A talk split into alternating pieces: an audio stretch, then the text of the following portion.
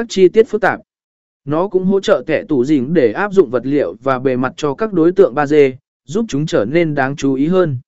E xỉ mũ là tỷ hòn và đi ạ mịt xì nệ ạ 4D cho phép bạn tạo và kiểm soát các hiệu ứng vật lý như nước, lửa và gió.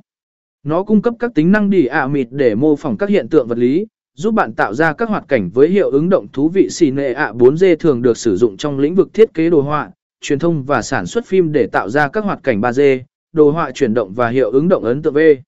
Spurjus Spurjus là một phần mềm chuyên về sở củn tỉnh và các công cụ liên quan.